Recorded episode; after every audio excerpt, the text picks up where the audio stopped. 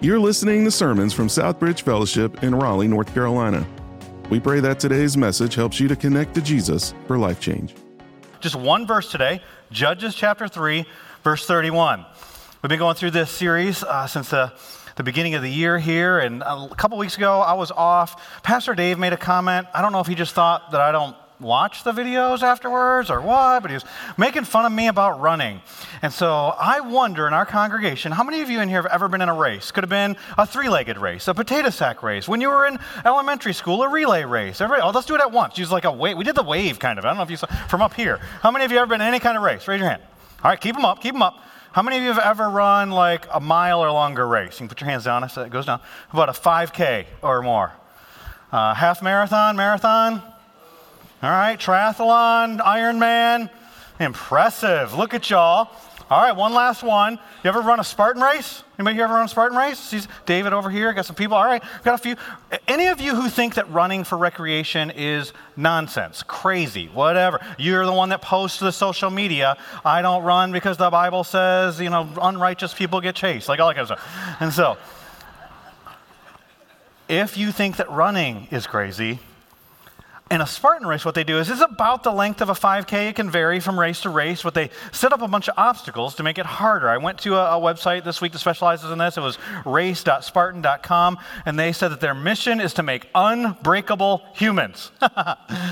But they do it by giving a bunch of things that will break humans. And so what they do is you go to run this race about the length of a 5K, and it says if you can run a 5K in about 30 minutes, this race will take you somewhere between 45 minutes and two hours. because you're going to have to carry heavy objects and you know put logs on your neck and climb over a wall and they don't tell you what the obstacles are before you get there that's part of the race well today at southbridge we're going to have our own spartan race you guys can bring the obstacles in now. We'll begin to set these up. And we've got two contestants. Some of you know Pastor Danny. And so, Pastor Danny, if you come up, Pastor John, I see here, if you could come on up, that's great. We've got Pastor Danny over here, Pastor John over here. Yep. For those of you who don't know, uh, Pastor John uh, is an athlete, and he's the only pastor on our staff who's ever been in a college national championship game. And so you can talk to him about that as a goalie in soccer. We got Pastor Danny here. Uh, those of you don't know, Pastor Danny not only has been our student pastor, currently serves as our send pastor, but Pastor Danny uh, met his wife at Triangle Rock Club. The owner of TRC, Triangle Rock Club, is a member of our church, and so he knows how to climb. In fact, I asked Danny to help me put this together and said, Who do you want to go against? And he said, Pastor John. Who's his boss here, by the way, just so you know. It was close in the first service. We won't reveal who the winners are, but each guy needs a cheering section. And so I don't want to hear about some follow Apollos, some follow Paul. Here's what we're going to do today. If you're on this side of the room, you're Team Pastor John. Give him a hand. All right. Over here, Pastor Danny. There you go. All right. Danny, your parents aren't like over here, are they? Okay, that's good. Okay. And so, what they're going to do, we're going to need your help right here. We got you set up here. Is they're going to climb this rope. Once they get to the top of this rope, they're going to go through the hula hoop.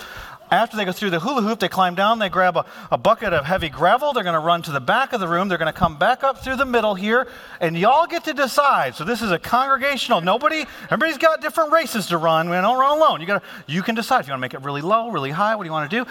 And then the first person who's going to hit my hand, which I'm going to get back on the stage this time, uh, is going to be the winner. So you guys ready? Team Danny, you ready?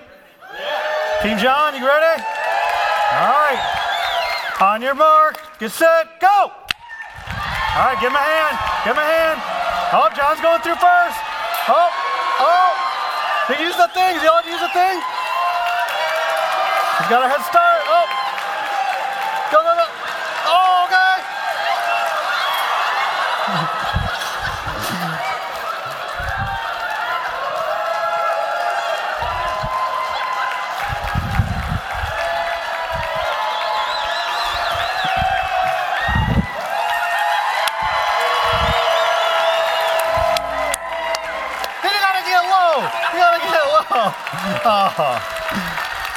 All right.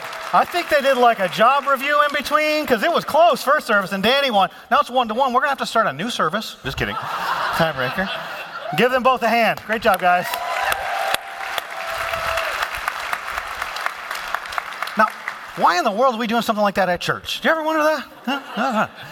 Here's what you find when you go to the Bible is that multiple times in the scriptures, Our spiritual journey, our relationship with God, is talked about as a race. In fact, the Apostle Paul, who to my knowledge didn't run any triathlons or Ironmans or Spartan races, says this in 1 Corinthians chapter 9. Every athlete exercises self control in all things. Those who are really committed know that. And those of you who've done Ironmans and are really committed to your craft as an athlete. They do it to receive a perishable wreath. That's a temporary reward. Who remembers who won the Super Bowl four years ago? If it wasn't your team, you don't. It's temporary. But we, talking about Christians, he's transitioning the analogy, an imperishable. So we're rewarded in heaven for how we run our race, our spiritual journey. So he, Paul says, I do not run aimlessly. I do not box as one beating the air, but I discipline my body and keep it under control, lest after preaching to others, I myself should be disqualified. So he transitioned it to a spiritual journey. He's not talking about these races that he runs and, oh, I pray while I'm running. That's great. He's talking about his spiritual journey. He says this, and, or, or, probably Luke, we don't know who wrote Hebrews for sure, but Hebrews chapter 12 and verse 1. Therefore, after talking about all these people that are following Jesus, says, Therefore, since we are surrounded by so great a cloud of witnesses, thank you for cheering on your pastor there. There's Pastor John or Pastor Danny hey, whoever's uh, first here, so losing is like a good thing for eternal rewards. Good job, Danny. So here you go. It says, Let us also lay aside every weight and sin which clings so closely, and let us run with endurance the race that's set before us. You've heard me say, we all have our own race to run, but none of us run alone. We're in this together as a church family. And you saw them run this, and they both did a great job. I know Danny got a little tied up there this service. He designed the course, he won the first service. He did great. They both, they both overcame those obstacles. Can you imagine how much faster they could have gone if there were no obstacles? If I just said, hey, right here, I want you to run around, first one back up here, give me high five wins. All right, jump up on the stage, that's about all they got. And, but can you imagine how much slower it would have been if I told them they had to build their own obstacles? Hey, you got to put the scaffolding together, then want to tie a rope to the top of it, put a hula hoop in there, jump into the hula hoop, go get yourself some gravel, bring that back in there, fill a bucket up. We'd still be watching them put the scaffolding together. IKEA furniture. Yeah, it's take a little while. The extra parts. The first service, Nikki, John's wife, said, "If he gets hurt, I'm gonna be." So I was like, "It's not my fault. If he can't climb a rope." Like anyway, so, but he made it through both, so I'm so excited. Now I'm not gonna get the wrath of Nikki afterwards. And we've been doing this series called Renew Us, and we've been talking about in the book of Judges, one of the biggest problems they have is not actually there was no king.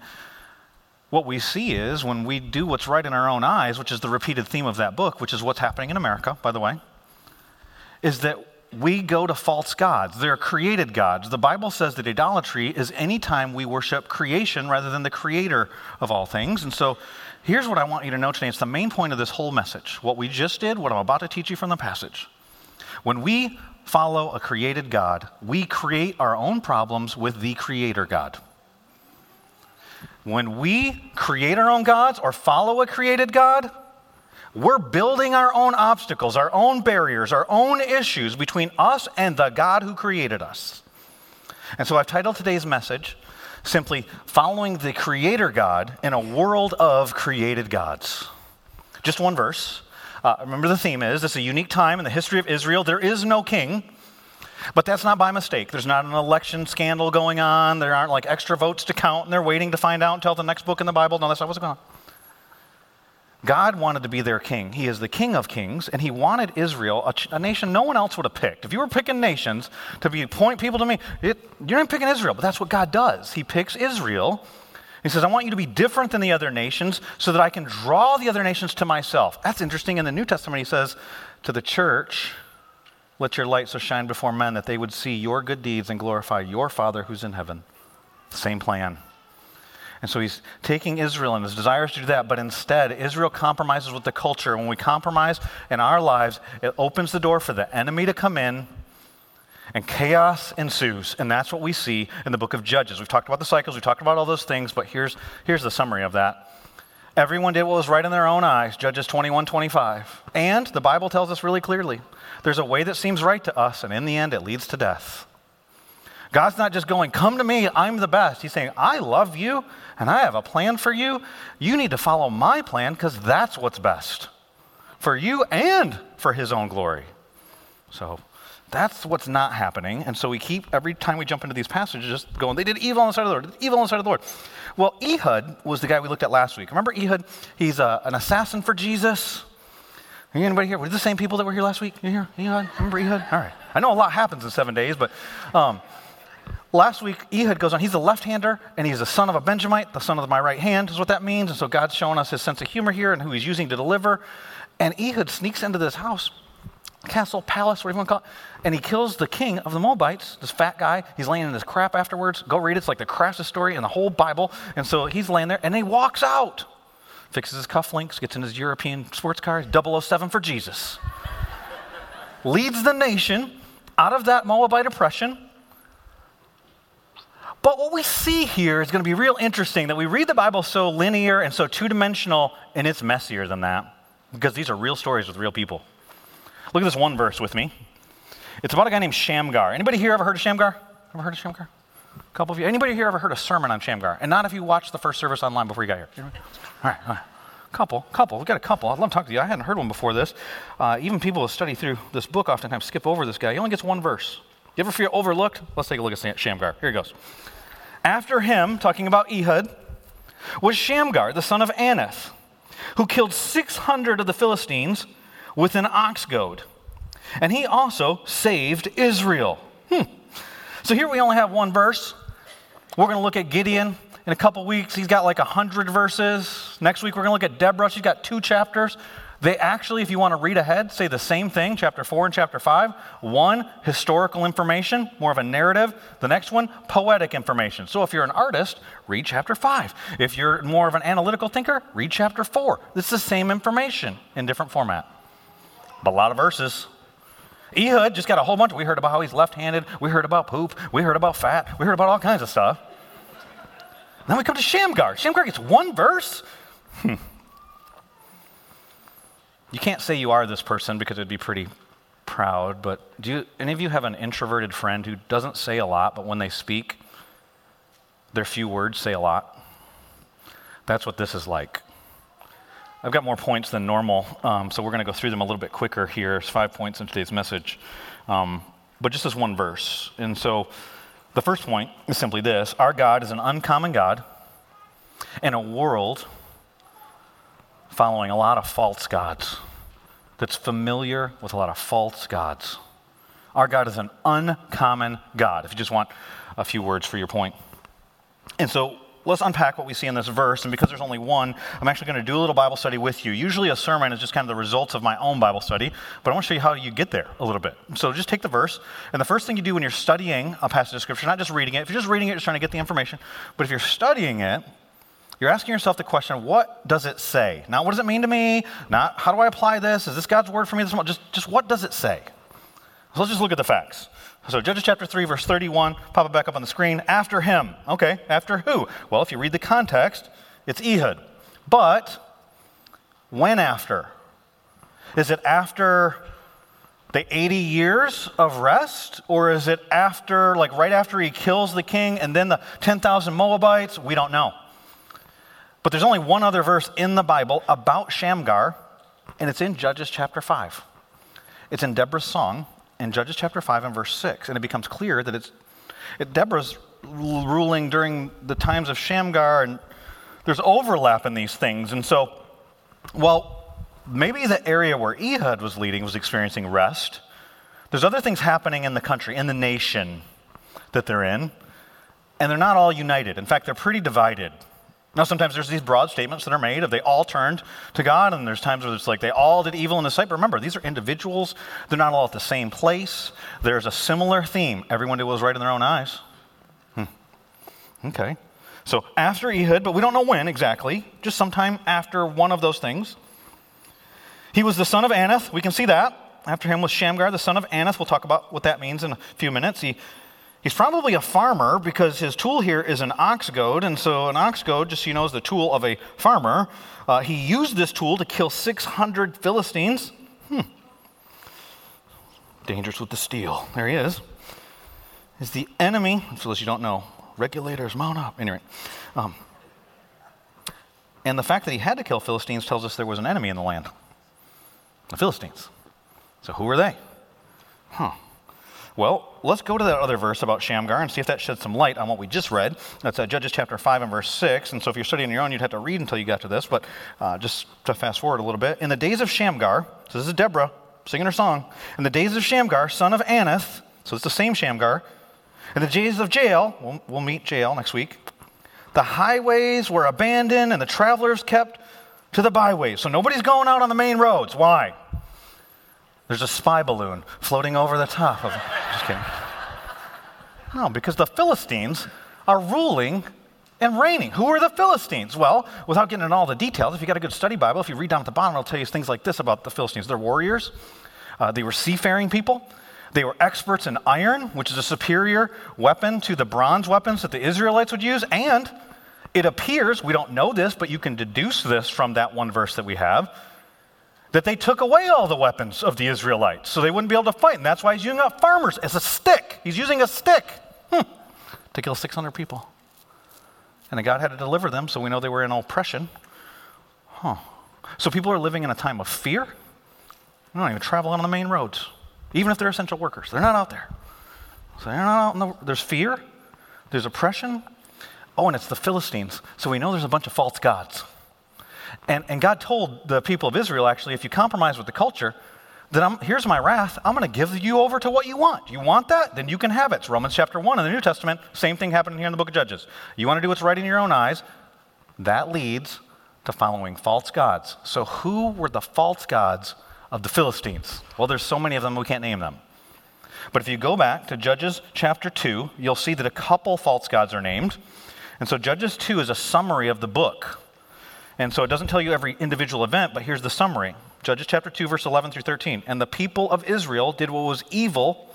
So this is how God views our idolatry in the sight of the Lord and served the Baals.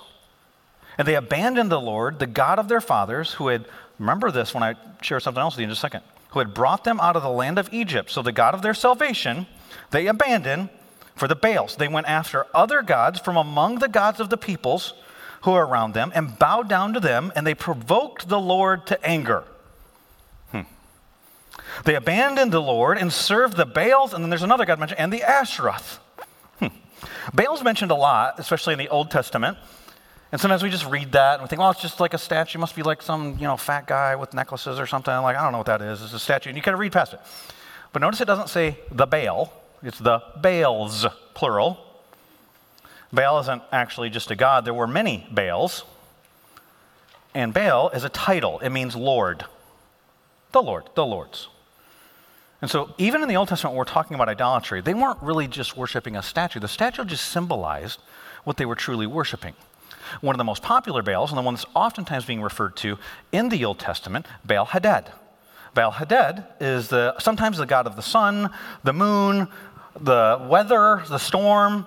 But, but, before we go, well, that's stupid. Who's worshiping in the sun? Who's worshiping in the moon?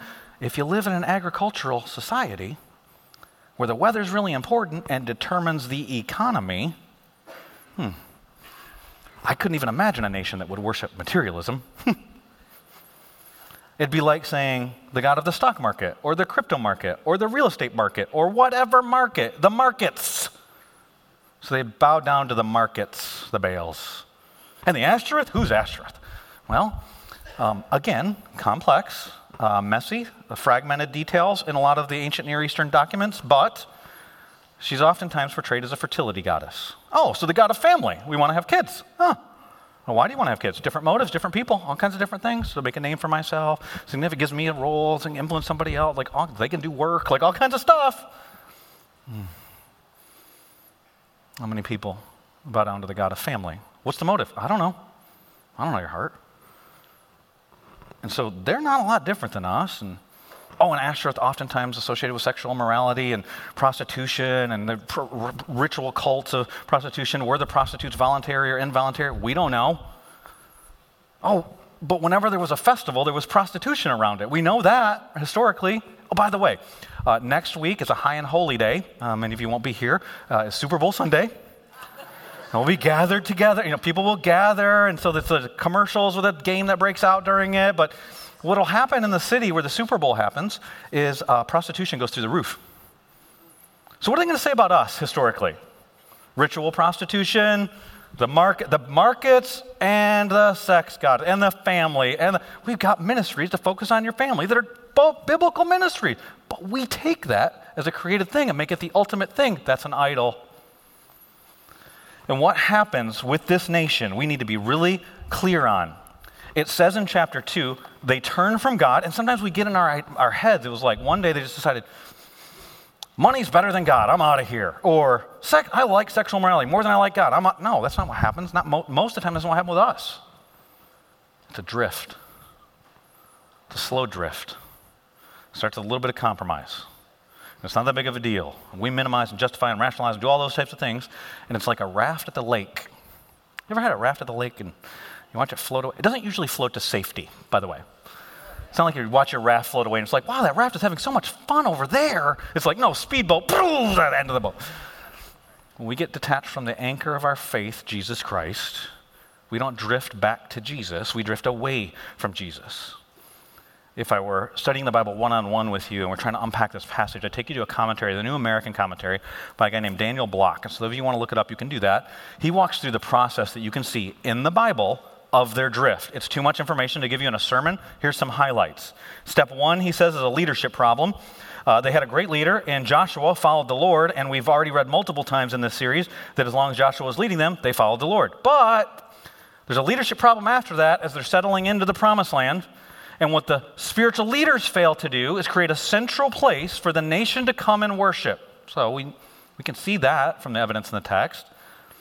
And what Block says most likely happened is, as they stopped to magnify God and who He is and began to forget what He had done, and instead just on their own worshiped in their localized places, they started to drift away from God. Now I could say how this has happened in our culture, and we can talk. Well, you know, don't make a big, don't make enough importance about the central gathering and online church and the pandemic and like all this. That's no. Listen, we had a problem way before that. And here, I am not picking on any person here, so please don't email me. Here's the deal. No, no one's in my mind. It's not something you shared with me. It wasn't two weeks ago you told me you were church shopping. None of that stuff. How many people in our country today are actually coming to church to magnify God because of who He is and what His character is, eh, opposed to how many people are coming to church for what it can do for them, for how it makes them feel, for fixes their marriage, helps their finances, makes this thing because they needed, they had a rough week and they had. There was a shift. I don't know exactly the date or the leader to point it to or any of those types of things where church became more about the people that were coming than the God that we're talking about. Which then you've got to ask yourself the question who is the God that we're even talking about if every time we think about him, we're thinking just about what he does for us, how he helps me? Like, when did Jesus become your personal assistant? Like, he's coming along, just all these things. And it's like, is that? And I don't know this, but my theory is that it's a leadership problem, and it started with the leaders of the churches. And my theory is that the motive was because of some insecurity or ego issue in their own lives, that it was, we got to get people to come. There's a, why, is, why is attendance so important to so many pastors? Like, that's so weird to me. Here's my experience the more people that come to our church, the more issues we have. more people, more problems. Biggie Smalls, theologian. He's dead, so then therefore he can say good things about him. There. I think it's the insecurity of the leaders. They want to say, well, look, God's doing something here, which then makes them think, well, I'm good enough. I'm doing something. What? What's the deal? More people are going to watch a Super Bowl, never going to watch a church service. Doesn't mean God's got his hand on the Super Bowl. That's a weird way to, that's an American way. Bigger, more. Hmm, okay. What if we just made a big deal about Jesus? How many people would come? Hmm, I don't know. That was step one, was the leaders, and then the people then followed, and then step two ended up being this guy, H. Donner says, uh, what he calls poly-Yahwehism is what took place in Israel. And poly-Yahwehism you could see because there are different tribes, and a lot of times we talk about them all as one group, but the northern part of Israel is talking about Yahweh, and the southern part is talking about Yahweh, and when you put those things together, they don't match up. Is the Jesus in Connecticut the same as the Jesus in Alabama? Hmm. Somebody sent me a video the other day. I got to repost it today because it's so accurate of the different drivers in different states. I wonder if we did a different Jesus in different states. Which then you got to ask yourself the question which one's the real one? Or are any of them the real one? because it's there's elements that you get from the Bible, and that's what they had with their poly Yahwehism. Step three was the people not only redefined who Yahweh was, but they syncretized him with other beliefs that they had. And so, syncretism, not pluralism. A lot of Christians think that I'm not a syncretist because I'm not a pluralist. I believe Jesus is the only way to heaven. That's Orthodox belief. I believe, you know, no other name under heaven by which men shall be saved. Acts 4:12, the name of Jesus. Amen. Just because you believe that doesn't mean you're not a syncretist. Syncretist is when you fuse two strong beliefs together and try to make them one thing. So, we could talk about materialism. We could talk about it's not wrong to be a patriot. But when your God starts to resemble more your political leaders than your political leaders resemble your God, that's a problem. And so we got these strong beliefs about other things and materialism. Like, what do poor people in South America think of preachers in the United States that say if, you're, if you just believed enough, then you'd be healed? If you just believed enough with our medical care, if you just believed enough, then you'd be rich. With our economy, it's a little different than theirs, and there's faithful Christians that are watching going, What? Where's that in the Bible? It's not. So you've twisted, taken some truths God's going to bless you, but the way you're defining blessing is an American way to define blessing. What does the Bible say is a blessing? It's Him. You get Him, Job. You get Him. Hmm. Because Solomon had everything. And he says, it's all vanity. Follow God, obey His commandments. Hmm. So God can get you there different ways, Job, Solomon. But if there's only the American, that's why some of us need to travel. It's not just to see other places, it's so you can talk to other Christians and think, is the Jesus they're talking about the Jesus I believe in? And what if we just read the Bible, then what Jesus would we have?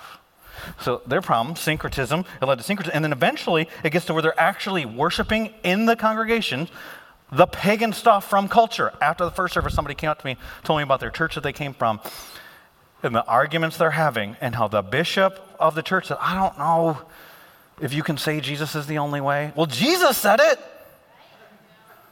So I don't know what you're doing over here. And then that's why they're arguing about whether to have pastors that represent things that get worshiped in our culture as the leaders of their congregations. And so that's, that's what happens. Same cycle. It's a drift. It's not just a moment. And we don't drift to him, we drift away from him. How do we follow him? We got to know who he is. And there's a lot I could say about that. And the rest of the points, they're going to go quick, but they're all about the glory of who he is. And the first one is this He's a God of unequaled anger. Hmm. Some of your heads popped up. Unequaled anger. Some people say this is why I can't follow God. He's an angry God. People get angry about God being angry, which is ironic. Some of you would rather I talked about his unparalleled patience or his, you know, unmerited grace or his unconditional love, his unfathomable wisdom, and that's all true. But from this verse, he said that the guy that he uses to deliver Israel killed 600 Philistines. We don't know if it's all at once. We don't know if it's over a period of time, but we do know that's God's wrath. Just like Ehud when he killed the king and then 10,000, and just like God's wrath in Sodom when he brought fire from heaven, just like God's wrath in uh, Genesis chapter 6 when he wiped out everybody with a flood. And just like God's, he, there's anger. Now, here's the problem with talking about God's anger. So we often take it out of its context of his unparalleled patience and how long he's waited, of his unmerited, means you didn't earn grace, and how gracious he's been for such a long time. And we talk about how God is slow to anger, abounding. Yeah, slow to anger doesn't mean no anger. He does get angry, and almost all of us know that it's possible to get angry without sinning. The New Testament says, be angry, don't sin. Okay, so it's possible to be angry if you're angry about the right things. And so I want you to think about anger with me and try to think about it in a biblical way. Imagine you're me, and you've got a couple guys that come into your office, and I'll just tell you, even though I know the Bible and some of those things, you go to a counselor sometimes, you go to a pastor, and you think, well, they know the truth, so whatever they said should be the thing. To, well, sometimes we're going, which truth? At which moment? And, and how in this situation should I help this person? So, two guys come into my office. What would you do? First guy comes in, he's a politician, won't use his name. Um, it's like writing a book, right? Well, just won't use your names, and I can write whatever I want. Um, he's writing a bill that he thinks will help people. I don't think I need to go over the stats, how dangerous it is to text and drive. And most of you are like, yeah, it's dangerous. And you were texting, all right, what time is church get out? What do you want to meet for lunch? And I was like, ah, hey, as he almost hit somebody in the parking lot. There you go. Lots of people die. It's a dangerous thing. So he's writing this bill to try and save people's lives. But there's resistance from the automakers. And they fund the lobbyists and the lobbyists will come and stop the bill from being written, even though this is like his life's work. He's a lawyer, he knows how to write this stuff, he's an expert in putting these pieces together. He's written a great bill, he's writing it for the protection of other people, and he comes, he is ticked off because of what the auto, because the automakers are saying, well, if you pass this bill, then we're going to have to put stuff in our car so that people can't text while they're inside their cars, and then people aren't going to want to buy those cars. They're going to go buy the used cars that don't have those devices. And so, for the sake of their freedom, that they can go and I do that. Should he be mad or not? What do you think? You think. You think through that. Second guy is a husband caught his wife cheating. Problem is, he's caught her cheating before. The last time she had five different lovers. This time she only had one. He comes into my office. He's talking to me about that. He says, Well, just one. Progress, not perfection. And he's not mad. Should he be mad? Hmm. I made up those scenarios, a conglomeration of different people that I've talked to, but you wonder why God gets mad. He, he says we don't obey his commands, laws. We think that he writes these laws because he's trying to steal our freedom. No, he's a good God. He cares about you. And he's telling you, there's a way that seems right to you. I want to take away my freedoms. It's going to lead to death, texting and driving, or lying, and adultery, and stealing. Yeah, he, Thou shalt not, thou shalt not. Why? They're like guardrails of safety in your life. He, he's a good God who created you. He knows what's best for you. But when you think you are creation as a created being, you know better. That's the epitome of arrogance. You're actually in war with God. He opposes the proud. We create our own problems when we follow created gods, and it makes him angry. Oh, and he also talks about throughout the scriptures, Old Testament and New Testament, that he's our husband, the bridegroom, some passages say, that he's the husband of his people, and that every sin we do and every time we commit idolatry, it's spiritual adultery. And he's told this nation, hey, don't have other lovers in your bed. And they keep bringing in foreign gods, foreign people, foreign. I mean, if he wasn't angry, it'd be a sign of apathy. That's why some of you laughed when I said that. But you're doing better than you were last. It's still not okay. Your idolatry, not okay with God. He has unequaled anger. And if you think I'm making it up, I read it a little bit ago. I'll remind you again, just in the chapter before this, chapter 2 and verse 12, says that they provoked him to anger. I find the verse here, but it's in there. Verse 14 says they kindled his anger in some translations. He's angry. And then here we see this wrath coming where these 600 people die. Verse 14. So the anger of the Lord was kindled, burned. It's the idea of flaring nostrils. But this is after his unparalleled patience, unmerited grace. It's part of his unconditional love. In fact, and Christians argue about this, so to be fair, I'm not just saying you don't have to just accept this, but a guy like Tim Keller says God's anger actually reveals his love.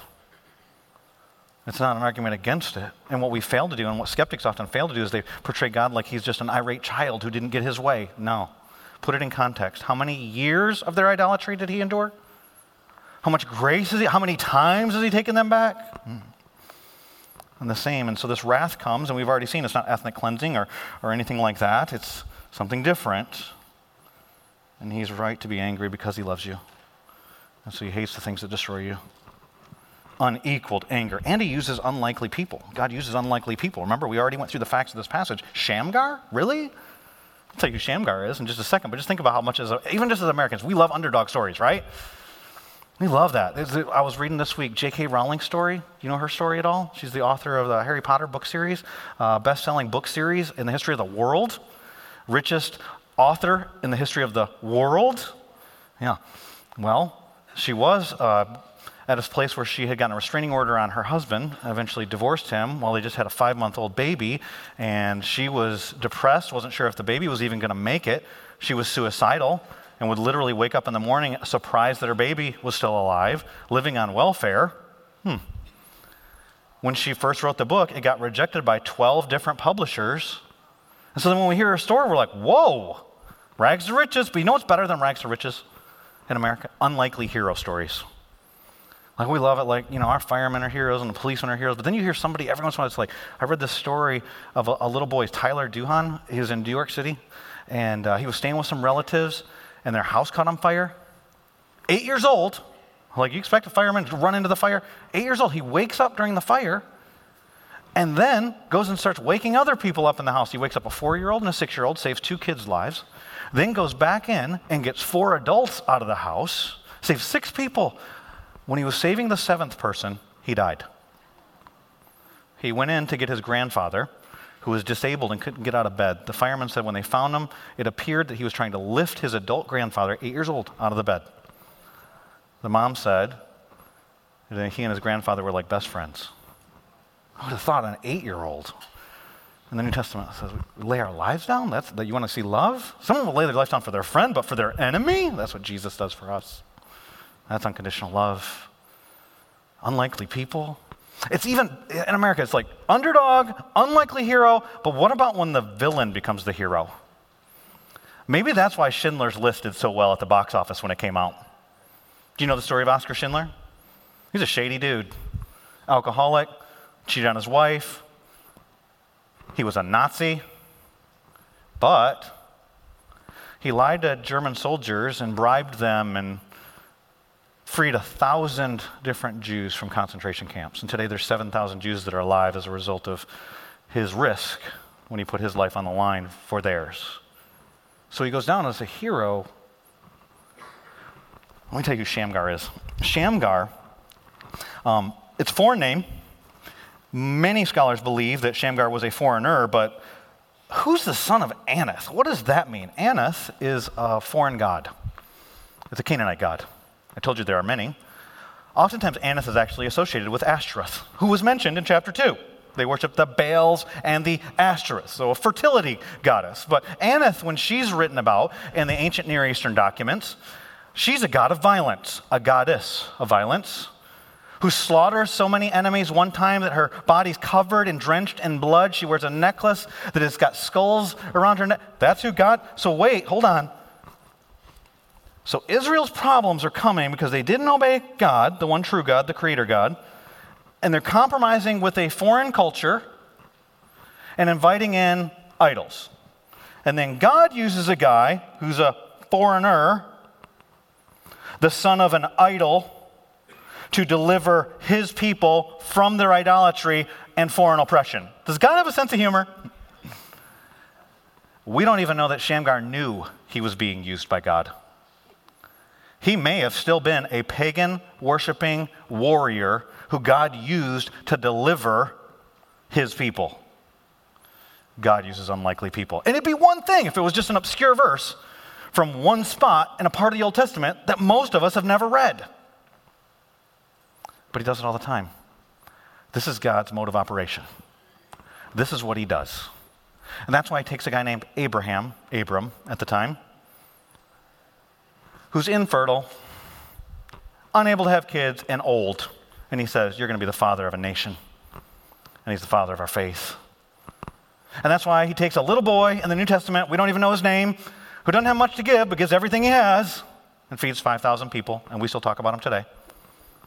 That's why he takes a virgin named Mary in the middle of nowhere. Can anything good come from Nazareth? That's a guy named Nathaniel or Bartholomew. Bartholomew? You picked Bartholomew? There ain't no book of Bartholomew in the Bible, just so you know. But you're going to use Bartholomew to change the world. It's like God does this all the time. Esther? Did you know in the book of Esther, God's name's not even mentioned? Do you know why Esther's in the position she's in? It's only because of outward appearance. Most people don't even know she's a Jew. She's struggling with an identity crisis, and then she's going to be put in a spot where even though she was put in that place because of her outward appearance, what's going to be tested is what's inside of her. Will you put your life on the line to stop genocide? Hmm.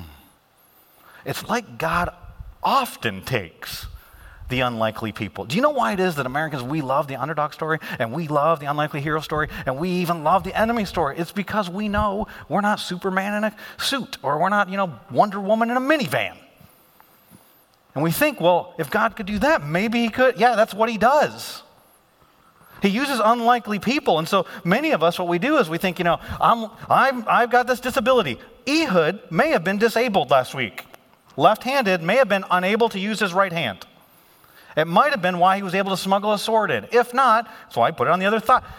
Oftentimes, we think, you know, my learning disability, my past, my whatever.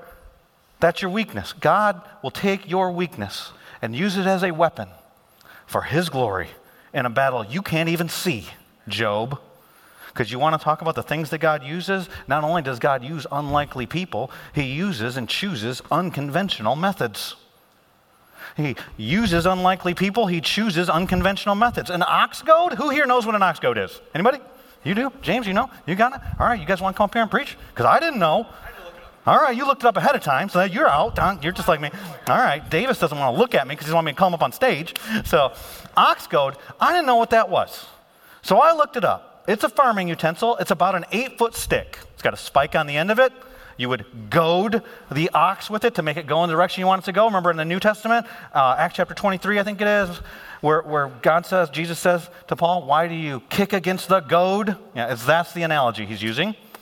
Why are you fighting what I'm doing? Pushing you in the right direction, and you're persecuting me, he says to Paul. Well, here, the goad is a farming tool. On the back end of it is a, a, blade, which you would clear the plow with. You would dig up roots and make way for the ox to be able to go through the path that you want him to go on. And it's probably because the Philistines took their weapons away. And when I imagine this, and maybe it's because of the movies that I watch, it's like he's taking an everyday instrument. It's like, have you ever watched an action movie where the hero takes like a, a hand towel or a dish towel and he like kills the bad guy? Somebody's just been murdered, and I'm like, yeah! It's like a lot about me right there. Anyway. But then I'll like walk into the bathroom and I'll wash my hands because I was taught how to do it at COVID. Like I wash my hands and doing the thing and I grab the towel. And I'm like, could I? I, was, I would have never thought of that. So this guy takes an ox goad, and you know what? It'd be one thing if that was an obscure verse. But we're going to see Gideon. You're going to win a, he doesn't even tell him at the beginning, you're going to win a battle with torches and jars. How about Joshua? Remember last week you talked about the marching band? Hey, when they're handing out trumpets and I'm one of the religious leaders, I'm going, where's the gun? Like, where's the, at least an ox goad? Can I get an ox goad? trumpets and torches and and we can go through all of that from a little kid's lunch and Moses' staff, and you look through the Bible. God's oftentimes doing things we would never predict. And then we look at our lives and we're looking at stuff the way we think it should go and the way that we want God to do stuff, and we're missing what God's doing because he's using stuff we would never use. Hmm. You want to get real personal? Job, like your pain and your suffering. Oh, I had heard of you. Now I know who you are. Hmm. And some of you learning disability, some of you dyslexia. Don't ever want anybody to know. It's insecure. Don't ever ask me to read scripture in public. Huh. But you know the dyslexic are really good at solving problems because they think of different ways to put the pieces together. I joked before about ADD, the ability to focus intensely at times, like I am right now with you. on something that really matters.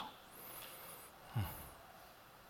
Yeah, there's sometimes we want to hide our weaknesses, your maybe past addiction, your struggles that you think nobody else could understand, and those are the very things that God's going to use as His weapons to accomplish His purposes in your. But that's not the way. I, there's a way that seems right to us.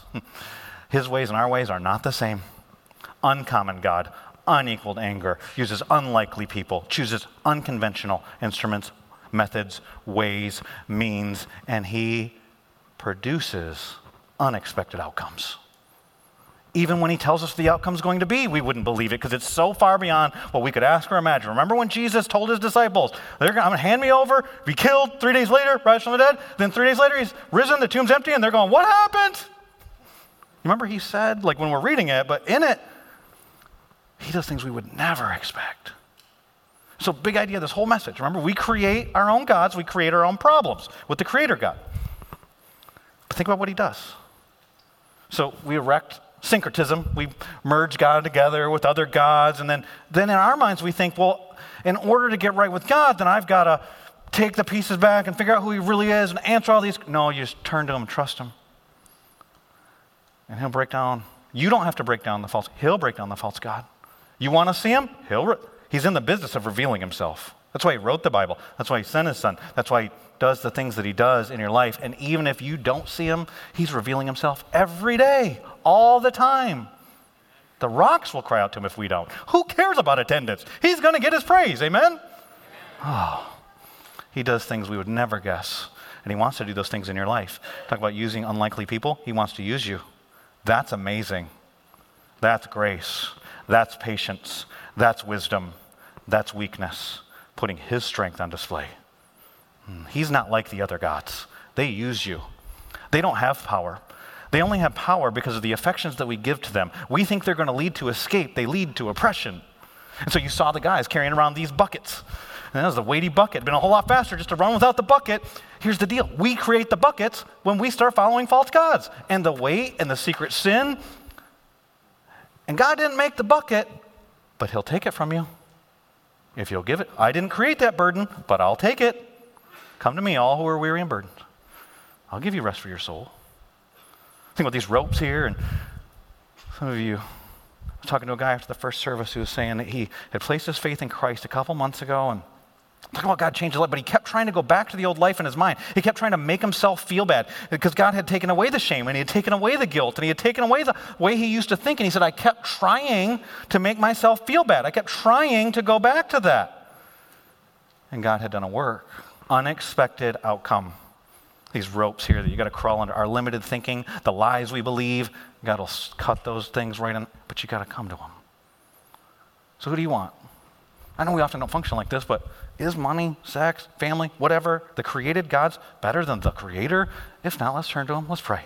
Father, we come before you. We are sorry for the times that we we might be able to check off on a quiz that our our thoughts and beliefs are right. That you are the only way to heaven, like your son Jesus said. But then we make you into something you're not, and you say that's evil in your sight.